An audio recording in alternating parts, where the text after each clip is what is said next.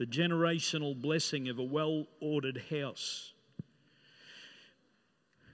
I'm sure you agree that we want to make sure that what we are building is built right, that it's honouring to God, and that it's built to last. And it is built to attract the favour of God. And I think that was really good, Karen's little testimony there, because we can build things in such a way that we can keep the favour of God at a distance or we can live in such a way that God, uh, it attracts God's favor.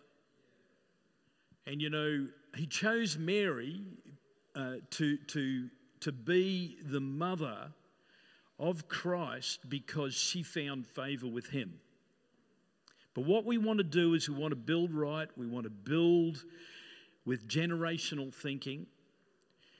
We don't want this to be a flash in the pan where this place is, uh, you know, a place of worship now, and and then uh, like a lot of other churches, they're turned into a La Porchetta or something like that later on.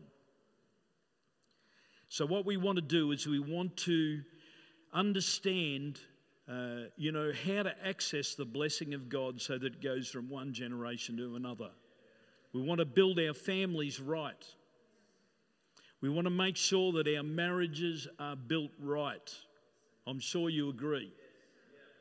We want to make sure that our businesses are built right and our enterprises. And in this case, this morning, I'm particularly talking about this house, this community of faith, our church here at the stables. And I've got two emphases in the message this morning. One is generational blessing. And number two is a well ordered house.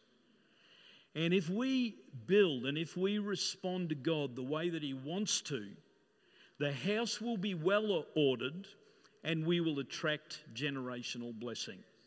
Who's up for that? You know, what I want to do is I want to have the favor of God as I move forward. When God finds someone he can covenant with, it's interesting you raised that whole issue of covenant there uh, with me a couple of weeks ago, um, Karen. When God finds someone he can covenant with, blessing follows.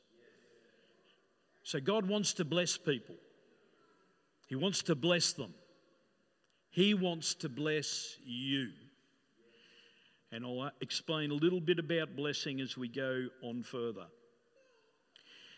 If that is to be the case, we need to make sure that we are on his team. And one of the things about a well ordered house and will, living our life in, under the divine order of God is that we need to make sure that we are on his team.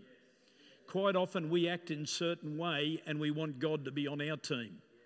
Now, it's great if God's on your team, but that's not how it works. It's interesting when Joshua was going into the promised land, he had an encounter with the commander of the Lord of hosts. And uh, he had, a, he had a, a dialogue with the commander, with an angel, commander of the Lord of hosts. And, uh, you know, uh, Joshua asked him whose, you know, whose team the commander is on. The, on, on. And the point is, is that we need to make sure that we are not looking for God to be on our team, but we are all on, on, on God's team.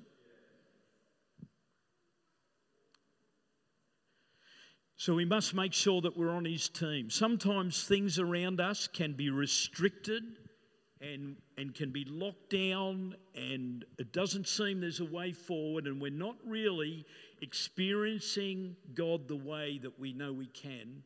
It's because we haven't accessed. Is that okay? And it's like we were talking about this morning. God wants to take us beyond the veil of our own limitations, beyond the veil of our own understanding. And He wants to take us into that place where He can touch our mind and our heart so that we can see what others maybe don't. Very important, very possible, and there is a pathway in. And you can learn that. You know, I believe that, You know, it's very important. Like, there is a way to approach God and there is a way to worship God. And even that, we can want God to be on our team, but we've got to do it His way. So I was impacted by that vision last week about coming in the front door, not the side door. You know, there are no shortcuts with God. To attract the blessing and the favor of God, we need to make sure that we're doing things His way and not our own way. Now, I tell you about Australia, the culture is we are going to do this our way. It really is. It's hardwired into, uh, into Australian culture. Uh, it's hardwired into you, perhaps, and it's certainly hardwired into me. But I believe that 30 years of being a pastor has uh, brought me more and more onto God's team. And that is where the blessing and the favour is. I believe that God wants to demonstrate His favour by releasing generational blessing.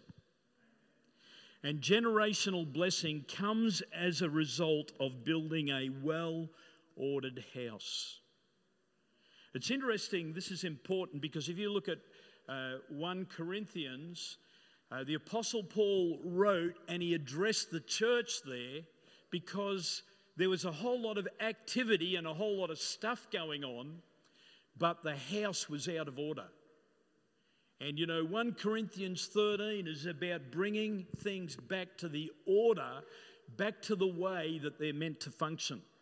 Now, I don't believe that our church is particularly out of order. I don't believe that. I just want you to understand two things this morning. I want to understand that there is a generational blessing that we can access, and it comes as a result of us co laboring together and co laboring together with Jesus to build a well ordered house. I know that I've been into churches at times and I've thought, what the heck is going on here?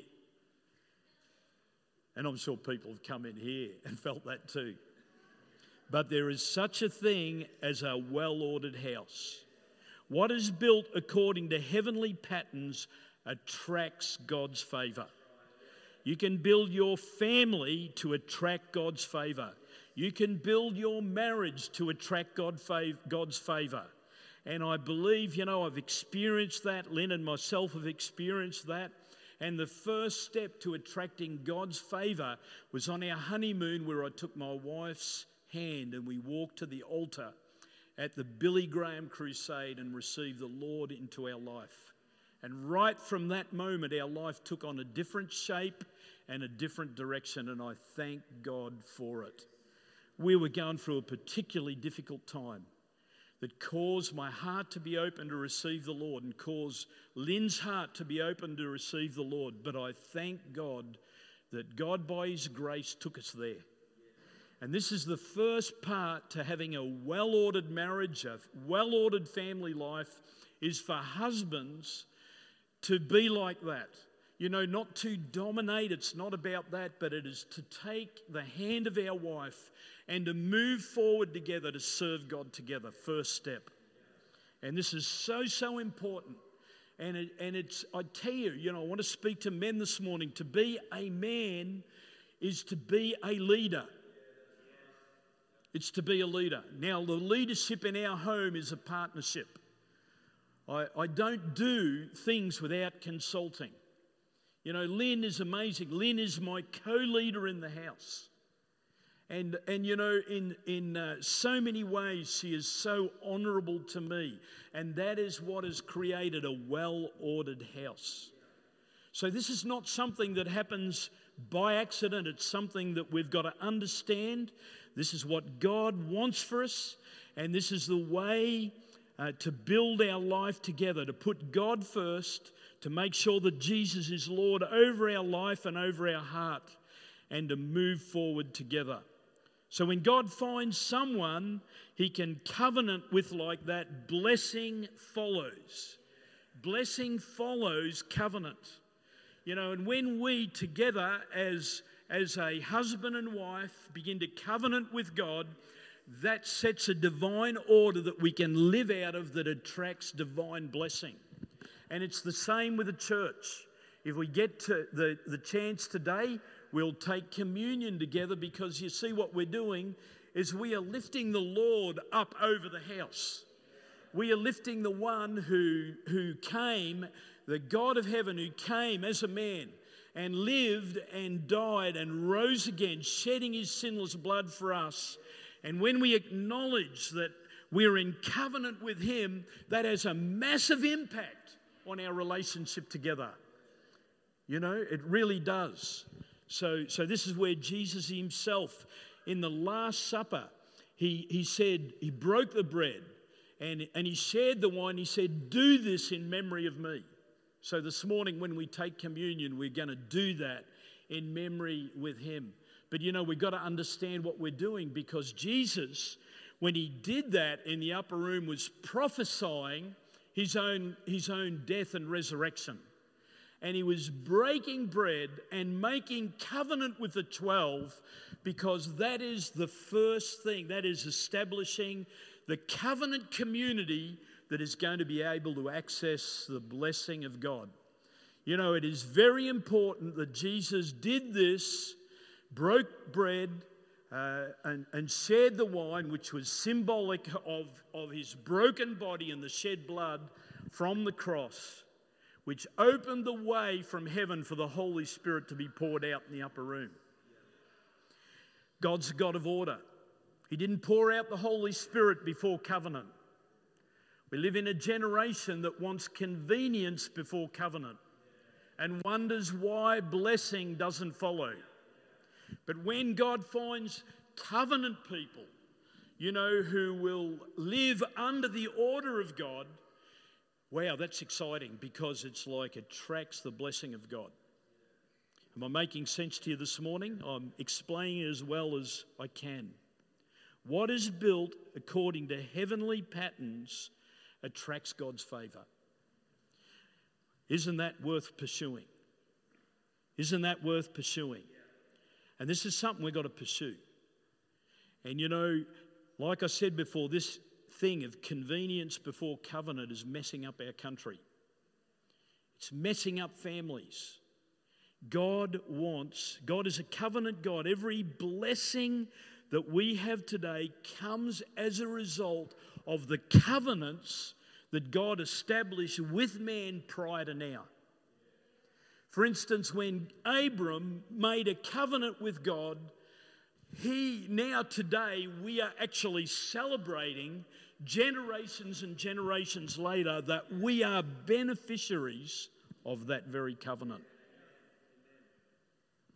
God, show us the way into this. Show us what's really happening this morning. Take us beyond the veil. Help us to understand that you are a covenant God and you want us, want us to walk in the dimensions of covenant and understanding what it is. It is worth pursuing the favor of God. It is worth pursuing the blessing of God. It is not wrong to go after God's blessing and to be absolutely hungry for it. In fact, it is accurate and it is necessary to pursue it. And the perfect example is Jacob who in the womb wrestled with his brother. Two brothers. Esau was the son of the flesh. Jacob was that became the son of promise. One sold his birthright right for a pot of stew, if you know the story. But Jacob was a different kind of breed because he was going after the blessing of God. You know, what we need to be during this time, I believe, is a people that go after God. And you know, we need to prioritize God in all things. Jesus needs to be the Lord of the house, the God who rules in this place. And I believe this morning God wants to talk to me, talk to us about this because God wants to do something in here that is going to bring not only blessing to this generation but to the generations that follow. So it's not wrong to go after the blessing of God. Jacob went after it. He deceived his brother because the blessing was important to him. His brother Esau was entitled to carry, as the firstborn was entitled to carry everything that God had. But he was slack, he was untidy, he was a convenience person. Now, I believe if you look at this generation, the generation's like that. This is a feelings generation. But what is required is a conviction based generation who will bring themselves, who will seek the blessing of God, and who'll, who'll learn to pursue Him beyond the veil, who'll go further. We'll talk more about it in, in maybe a couple of weeks about this whole thing. Because there's a number of things that happen with Jacob. Firstly, there's this wrestle in the womb. And then in Genesis chapter 28, there is this encounter at Bethel where Jacob comes under an open heaven and he has a dream. And God begins to take him beyond the veil. And he begins to have an encounter with heaven. You know, a lot of people have had an encounter with church, and that is why their lives remain unchanged. But when God takes you beyond the veil, He begins to show you what's on the other side. Uh, you absolutely have a transformational experience with Christ. And this is what needs to happen to us. You know, young people, I want to speak to you today. I want to say, you know, the world has got a lot to offer, it seems. But there is something better for you that is beyond our understanding, beyond what we see today, even beyond what we're feeling and experiencing now. God wants to take you further. So you can be convenience based. This is a convenience based generation. You know, when the phone is, uh, is due to be upgraded, we walk past the Apple store down there in Dandenong during the week. The place was shockers. Chockers. Shockers. I've never seen so many people in a store, all there because we must get upgraded to the new level. But do you know what? There's another kind of upgrade that God wants to make available to you, and that is the upgrade when you go beyond the veil. When you step over the other side, you find, wow, God's real. And I was raised in church. I went to church.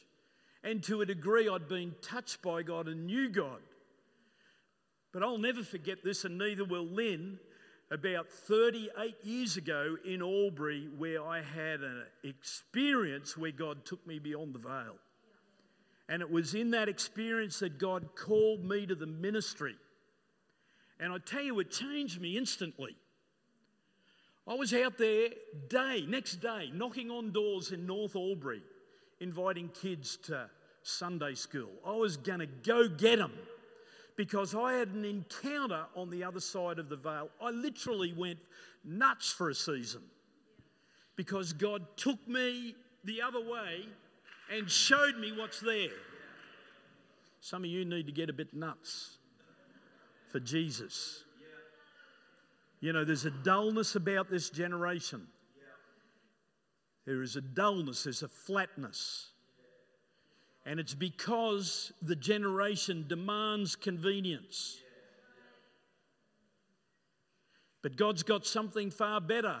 And you know, when you get a look on the other side of the veil and see what's there, your life will change. Your marriage will change. The church will change. The church will change. You will change. You've got to change. There is not a person here can think, I've already experienced this, I'm already there. You think like that? Sorry, you're an idiot.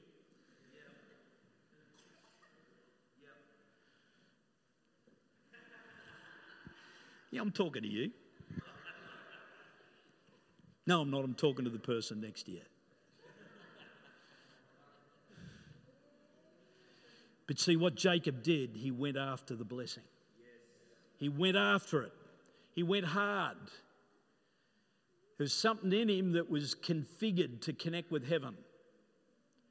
And then in Genesis chapter 32, he has an encounter at the river Jabbok. This river Jabbok or brook Jabbok is a place of divine encounter that we need to come to. There, he has an encounter during the night with an angel that he knows from God. I believe it was a personal encounter with the Lord Jesus. He has an encounter, and according to the Bible, Jacob wrestled with this angel. And the angel sort of pushing him away and say, What are you doing? This is the paraphrase version. But this is very much what happened. Jacob says, I am not going to let go of you until you bless me. I am not going to let go of you until you bless me. What an attitude to have. See, Esau wanted his stomach filled, convenience. You know, maybe he wanted position and popularity. Maybe he wanted an easy pathway. Maybe you wanted to come in the side door instead of the door that Jesus had set or God had set. You see, Jesus said, I'm the way, the truth, and the life. No man comes to the Father unless by me. And this is the pathway that we've got to find. This is the pathway of not only knowing about the cross, but this is the pathway where we have a personal encounter with the cross. I heard about the cross. To a degree, I experienced the cross.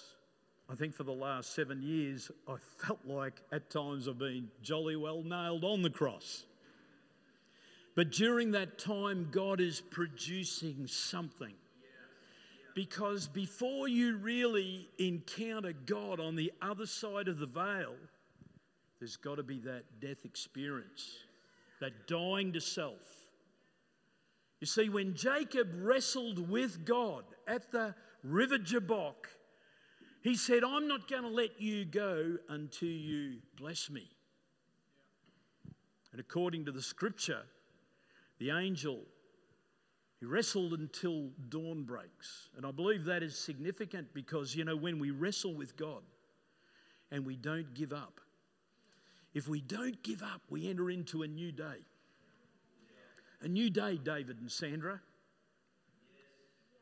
How about it? Yeah, it's good to see these guys have soldiered on and have not been pushed back because there are plenty of things that happen in life that want to push you back. But here Jacob said, I am not going to let go of you until you bless me. And according to the scripture, the angel said, What is your name? And he said, My name's Jacob. The, the meaning of the name Jacob is supplanter, it is deceiver, because he deceived his brother Esau. He deceived his father to receive the father's blessing. He was telling fibs. He even lied to receive the blessing of God. But God gave him the blessing because at least he was hungry for God. Whereas Esau, his brother, was hungry for convenience. This is really the problem with this generation. God wants us to be a covenant based generation. Let me tell you, covenant must come before convenience.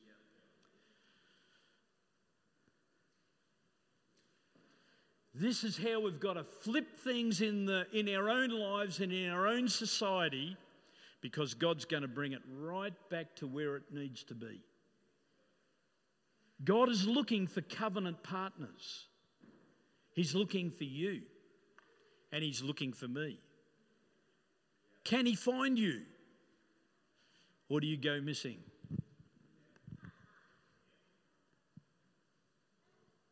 It's good. This is a good message. He says to him, What's your name? Genesis chapter 32. He says, My name is Jacob. In other words, Jacob confess right there, Look, I'm a deceiver, I'm a supplanter. And he said, Jacob, your name from this day on is Israel, which means Prince of God. How's that?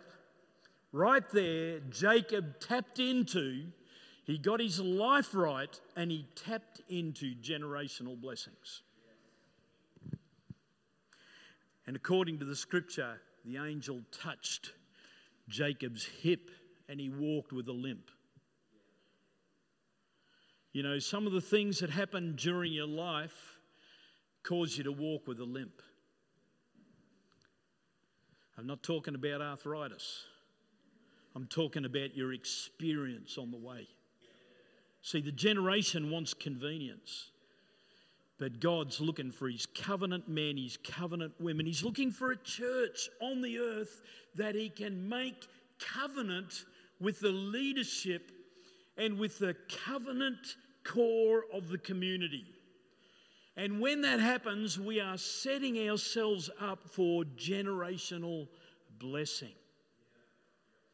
And I tell you, it's important now to understand this because there's so much disorder in the world. Am I right? In families, so much disorder. A friend of mine who is a chaplain in a very, very big school said nearly half of the whole school community now single parent families. And listen, I would not in any way condemn anyone but it comes as a result of a generation who have walked away from their covenant with God. Fathers have let it slide. And they've walked away and they've pursued the God of convenience rather than the God of covenant. And we have a generation of kids who literally are confused about who they are and what their future is. Now, listen, this is not aimed at hurting or harming anyone. But there is a great disorder in the world. In fact, our Prime Minister said two years ago, Prime Minister Morrison, he said, the global order is breaking down. And I'll tell you what, before the global order breaks down, and he said in a time similar to the time of the rise of the Third Reich, the global order is breaking down. He said, People will have less, life will be tougher. He said it. I think we should listen. And I'll tell you why it happened. Long ago, we walked away from the divine order. But now, God is raising up His church in the nation, not just this one, but He's bringing it right back to the divine order. If things are stopped and they're blocked, it can be because we are out of order.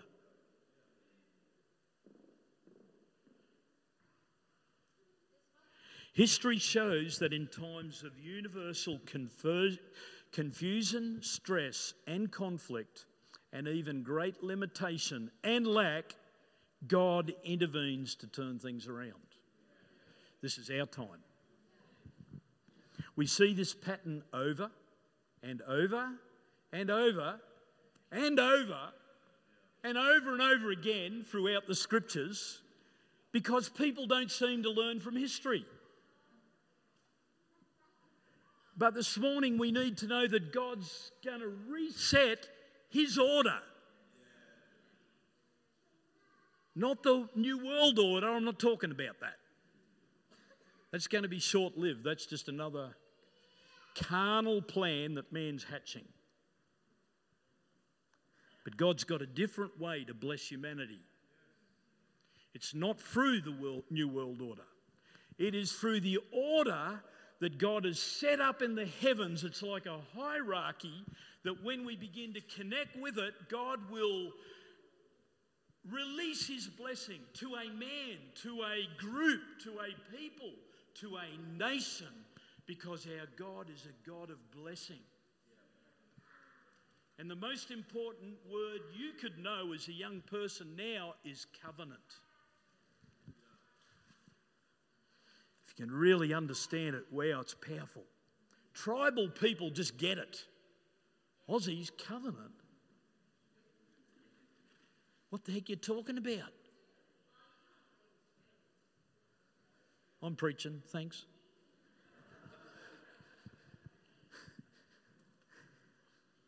And it's important now. Hey, history shows that in times of stress, confusion, limitation, God intervenes. Get ready for it. Get ready for it. Get ready for it. God's wanting to do something, but it's like He's looking for somewhere where He can go. According to the scripture, He's looking about to and fro throughout the whole of the earth, and he's looking for somebody whose heart is completely his. He's looking for a church that's crazy for him. Some of you guys need to get out of the back seats, get down here on your knees, and pursue the blessing of God. You need to get over your conservative background and conservative behavior, and you need to become part of this radical church that's upsetting the order of the day.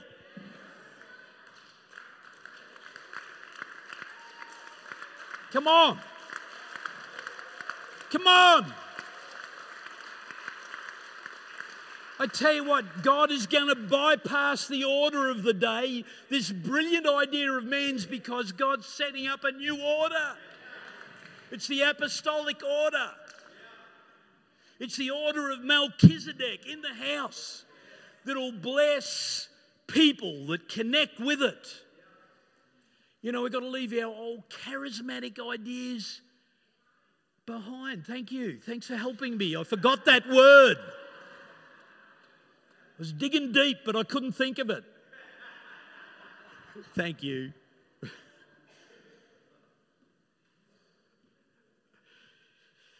I also believe that God is going to pour out His Spirit on all flesh. Going to pour out His Spirit on all flesh. Have you ever read the story of the Hebrides revival? Have you ever read it? Go read it. There's a book you can download on the uh, internet. It's called When God Stepped Down. And it's how a couple of old ladies prayed all night, fasted all night because the Hebrides, the young people in the Hebrides had gone sideways. And they prayed. They took 2 Chronicles 7:14 and they established, they reaffirmed their covenant with God. They got praying, they repented on behalf of the nation and do you know what?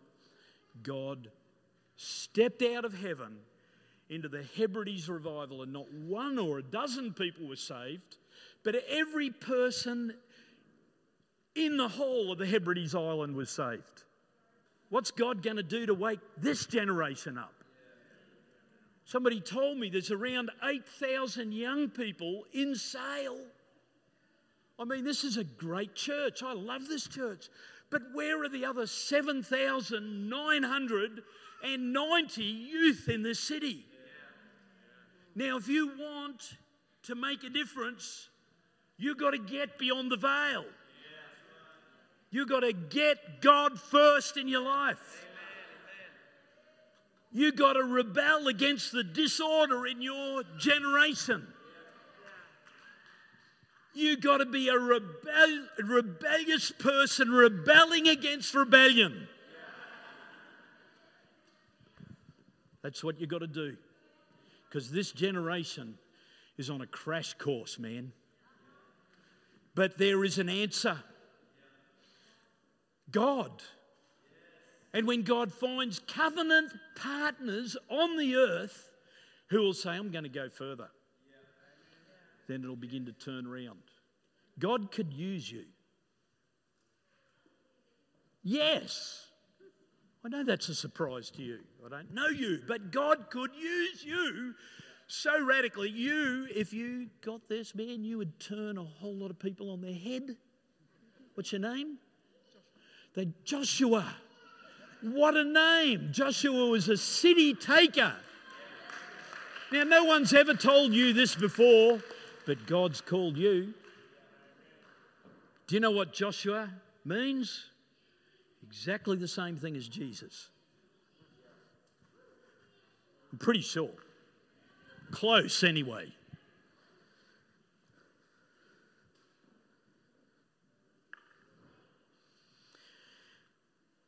God's going to pour out his spirit on all flesh. I'm getting there. What's the time? We need that clock up, Lynn. Got the clock. We bought it a year and a half ago, but the clock is going up soon. Not too high, I hope, because the first challenge that'll happen will be the batteries will go flat, and then it'll be another year and a half. now, listen to this. First, now God's going to pour out His Spirit on all flesh. Joel chapter two twenty eight. People in the church, people in the world, going to cop it. You know, in the Hebrides, people were walking down the street, total unbelievers, had never heard the name Jesus, and then all of a sudden, great conviction came upon them. There's stories of a bunch of blokes that worked in a butcher's shop, and they thought, We've got to get somewhere, we've got to find an answer. So they got in the ute and they just drove, drove, drove, drove. And these guys ended up, all of them, on the side of the road repenting, bringing Jesus into their life. Why?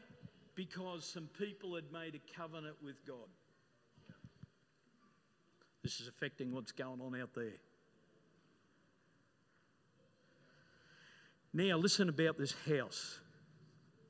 The mandate to build a house was given to Solomon. I'll read to you. When Solomon, what Solomon built was according to a pattern that was handed to him.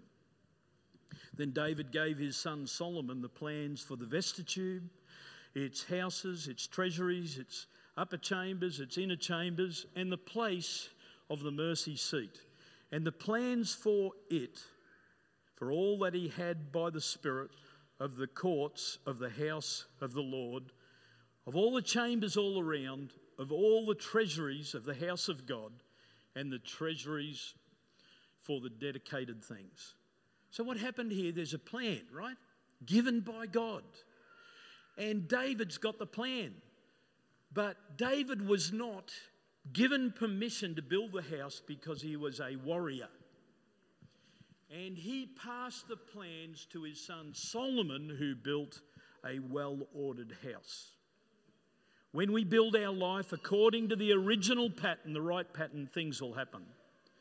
This is 1 Kings 9 and 10. Blessed be the Lord God who delighted in you, setting you on the throne of Israel, because the Lord has loved Israel forever. Therefore, he made you king to do justice and righteousness. Then he gave the king 120 talents of gold, spices in great quantity, and precious stones. See, what had happened is, is uh, Solomon built the house. But in 1 Kings chapter 9, the queen of Sheba comes. She's heard of what's happening, and she brings the gold, the silver, she brings everything that is needed to set up the kingdom for generational wealth. This is not a prosperity message this morning, but when we build things according to God's way, it affects the generations ahead of us. According to the Bible, the Queen of Sheba was breathless. She's come from somewhere over in Egypt or Ethiopia, and she bought the camels, she bought the gold, the silver, the spices, and she goes, Wow, look at this, and she left it right there. Can I just tell you what this means? If we build our life right, it will attract the favor of God, the blessing of God, the increase of God. I keep wondering how on earth did we end up in here? And I'll tell you this God had a lot to do with it. In fact, everything. And that's a story in itself.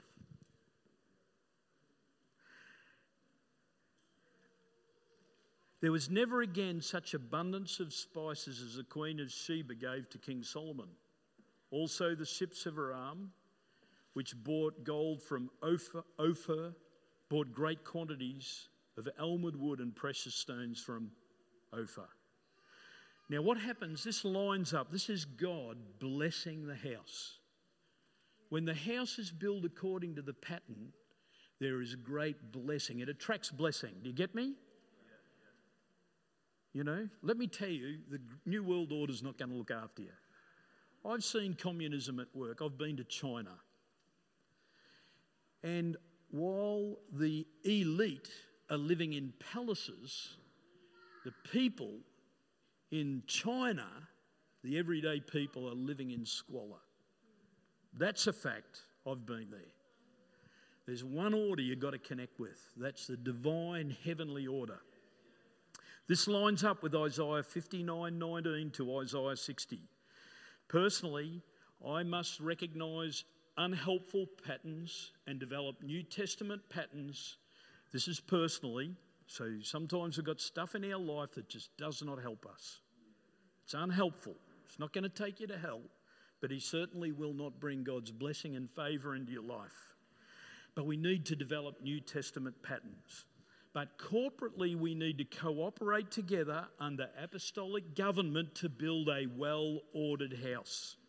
Something can happen here in Sale that not only lasts for a lifetime but colours the environment for generations to come.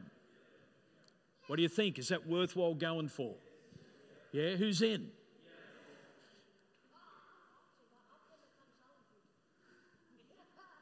There's a preacher in that girl right there, I'll tell you what. She don't know what she's preaching yet, but you just wait. Listen to this passage of scripture.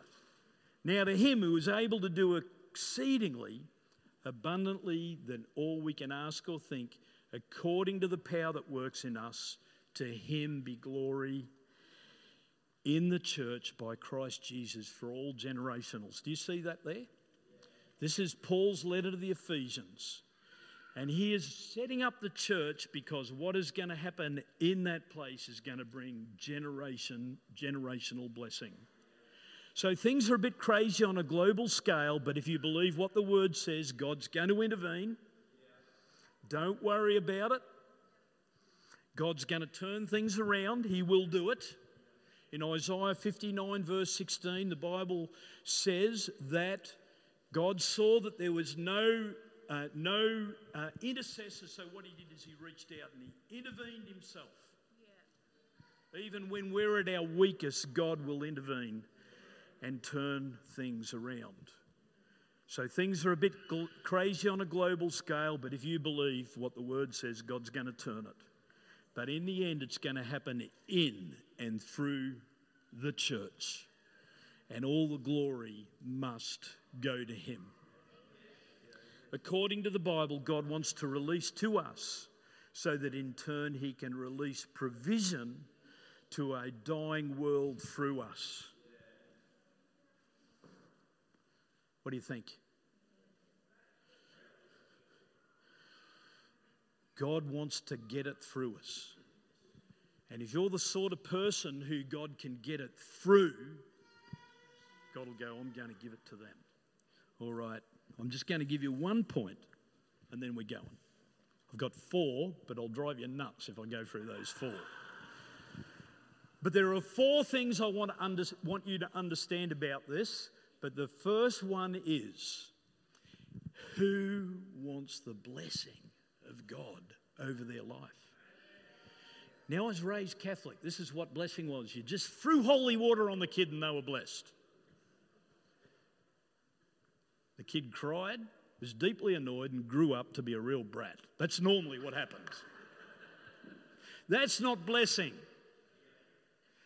Blessing is the transformational impartation into the being of, uh, of, into our being by the Holy Spirit. That is blessing. And this has such a tremendous transformational power about it. What is it? Blessing is the transformational impartation into our being of the Holy Spirit. It's not just a priest or a minister saying some nice words, but it is you pursuing the blessing of God that God has made available to you through the new covenant. Abram became Abraham. His, when God came into him, his nature changed, his name changed. Abram was the father of Ishmael. Abraham was the father of the son of promise, Isaac. You see, Abram hatched a carnal plan. He went convenience over covenant. But God had a different idea. Jacob was a naughty boy, but Israel became the prince of God. We need to allow God to do what He wants us to do so that He can do what He wants through us. No carnal plans. This almost invariably happens to people like me who are called and passionate for God. That we create along the way some stupid ideas.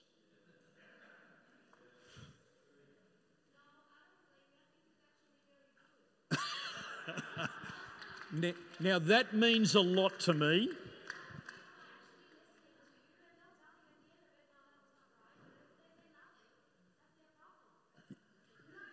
Now, that's good, isn't it? This is good. You're right, it's their problem. You were right.